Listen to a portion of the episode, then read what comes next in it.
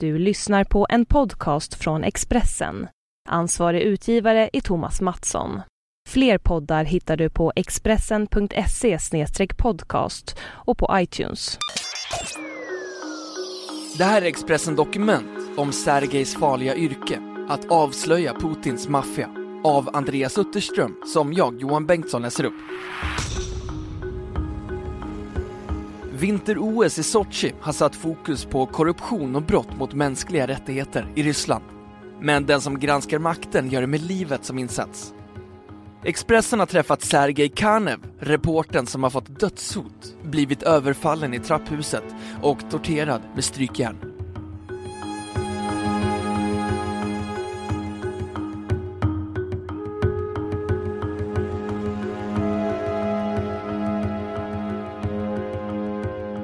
Det är fest hemma i lägenheten i Lobnya, 27 kilometer norr om Moskva, och vodkan har tagit slut.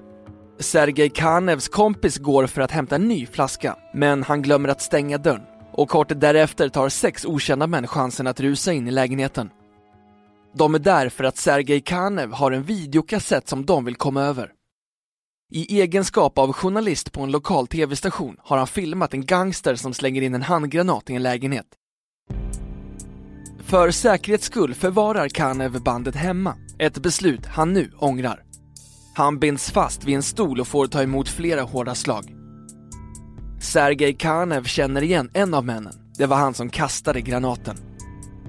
Den berusade journalisten ser att kassettbandet ligger på en hylla, men säger att han inte vet var det finns. Inte ens ett skållhett strykjärn mot bröstet och lukten av sin egen brända hud får honom att ändra sig. Kanske tror männen att Sergej Kanev talar sanning. Kanske inser de att det här är en person som inte ger med sig i första taget. De avbryter tortyren och lägger strykjärnet mot trägolvet innan de går ut. Det börjar ryka från brädorna. Av en ren slump råkar grannen komma förbi och kan rädda honom. Sergej Kanev har bara hunnit vara journalist i ett år och de flesta hade nog bytt karriär. Han tänker tvärtom. Från och med nu ska det bli full satsning på journalistiken. Det har nu gått 19 år sedan strykjärnstortyren och han tar med Expressen in på Novaja Gazetas redaktion i Moskva. Han har jobbat här sedan 2005. Tidningen är känd för sin ettriga kritik av Vladimir Putin och att flera av journalisterna har mördats. Sergej Kanev är ingen stor anhängare av vinter-OS i Sochi. Kanev har skrivit kritiskt om Gafur Rahimov, knarkkungen som anklagas för att ha mutat delegater i internationella olympiska kommittén, enligt rykten på uppdrag av Putin. OS borde bojkottats. Putins vänner, höga byråkrater och kriminella har blivit rika medan vanligt folk knappt överlever. Det känns som att de har arrangerat en festmåltid samtidigt som pesten härjar, säger han. Som ung drömde Sergej Kanev aldrig om att bli journalist. Han började sin yrkeskarriär som DJ, for land och rike runt och bröt mot lagen genom att spela den förbjudna artisten Donna Summer. Hon var alltför sexfixerad för kommunistpartiets smak. Men när kriminella pressade honom på pengar och vid ett tillfälle mördade en person på dansgolvet tröttnade Sergej. Han ville göra något annat, granska de som förpestat hans tillvaro. Att bevaka organiserad brottslighet och korruption inom poliskåren, som blivit hans specialitet, är förenat med stora risker. Sergej Kanev får regelbundet ta emot obehagliga brev och mejl och telefonhot. Som person är Sergej en sann vän. Som reporter en bulldog, säger Sergej Sokolov, biträdande chefredaktör på Novaja Gazeta. Egenskapen orsakar ibland panik bland de som blir föremål för granskningar. Det händer regelbundet att de försöker köpa sig fria. Oftast erbjuds Sergej Kanev 10 till 15 000 kronor i kontanter, gratis besök hos prostituerade eller resor till Thailand. Men ibland tar de till våld. Kanev berättar om ett sånt tillfälle. Det började med att han var i Kaliningrad för att undersöka ett tips om smuggling. Han fick tillgång till några avlyssnade telefonsamtal där två män diskuterade kontanthantering. Sergej Kanev fortsatte att gräva i historien och nu spred sig ryktet om den kommande artikeln. När fotarbetet var klart reste han tillbaka till Moskva för att skriva storyn.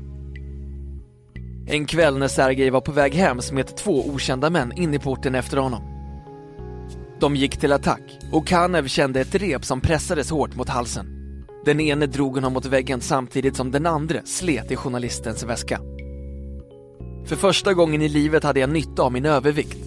Jag tappade balansen och pressade in mannen som försökte strypa mig i väggen. Det gjorde honom så omtöcknad att jag kunde få bort repet, säger han. Den andra mannen slet fram en kniv, skar av axelremmen på Sergej Karnevs väska, slet den till sig och sprang därifrån med sin kumpan. Jag hade bandet i väskan, men de visste inte att jag också hade gjort tre kopior. Så artikeln publicerades så småningom, säger han.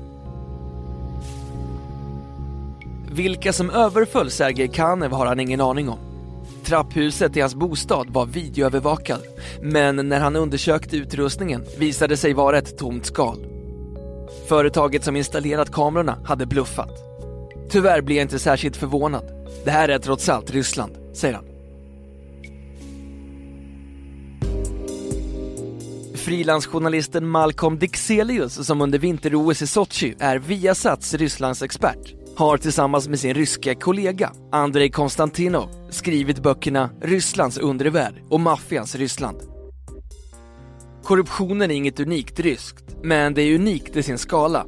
Orsaken är den enormt snabba samhällsförändring som skedde under 20 år med start 1992, säger han. Idag är korruption en parallell verklighet som de flesta ryssar måste förhålla sig till. En vanlig familj kan tvingas i ett förhandlingsspel med barnens lärare för att de ska få rätt betyg, eller med läkaren för att vården ska bli bra. Det korrupta samhället sätter dit folk hela tiden.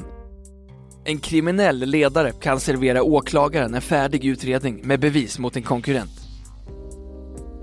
Malcolm Dixelius är ändå hoppfull inför framtiden. Jag blundar givetvis inte för de många problem som finns, men delar heller inte mina ryska vänners pessimism. De ser ofta världen i svart eller vitt. Antingen är det demokrati och frihet, eller helt nattsvart. Man måste komma ihåg att det har gjorts enorma framsteg de senaste 20 åren och att det tar längre tid än så att få ordning på ett land som länge var fast i ett helt bisarrt system, säger han. Sergej Kanev ser dock ingen ljusning i horisonten, men hoppas att hans artiklar ska få ryssarna att öppna ögonen. Som en säkerhetsåtgärd har Kanev alltid med sig en dold kamera som kan dokumentera överfall. Han är också övertygad om att hans telefon avlyssnas. En förmögen man som jag känner erbjöd mig att bo i hans hus i Thailand och jobba därifrån. Mina föräldrar var också välkomna, men jag tackade nej eftersom jag vägrar att fly. Jag ger aldrig upp. Sergej Khan vågar utmana så mäktiga krafter för att han inte längre har något att förlora. Fram till för åtta år sedan levde Sergej Kanev ett vanligt familjeliv med fru och två barn. Idag är de andra tre begravda på en rysk-ortodox kyrkogård utanför Moskva. Hans son Ivan, 25 år gammal, gick bort en månad före systern. Han dog i en överdos av krokodil, ögondroppar som injiceras av desperata missbrukare. Dottern Kaita gick bort 2011, bara 22 år gammal, ihjälslagen av en missbrukande pojkvän. Jag hade köpt en brudklänning som hon skulle använda i framtiden. Nu är hon begravd i slöjan, säger han.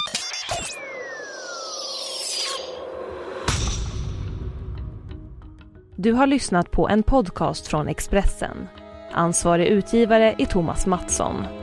Fler poddar finns på Expressen.se och på iTunes.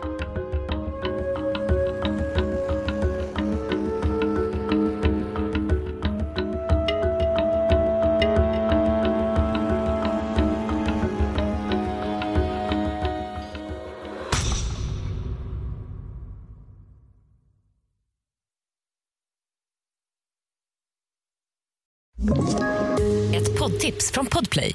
I podden Något Kaiko garanterar östgötarna Brutti och jag, Davva, dig en stor dos skratt. Där följer jag pladask för köttätandet igen. Man är lite som en jävla vampyr. Man har fått lite blodsmak och då måste man ha mer. Udda spaningar, fängslande anekdoter och en och annan arg rant. Jag måste ha mitt kaffe på morgonen för annars är jag ingen trevlig människa. Då är du ingen trevlig människa, punkt. Något Kaiko, hör du på Podplay. Därför är gardinerna.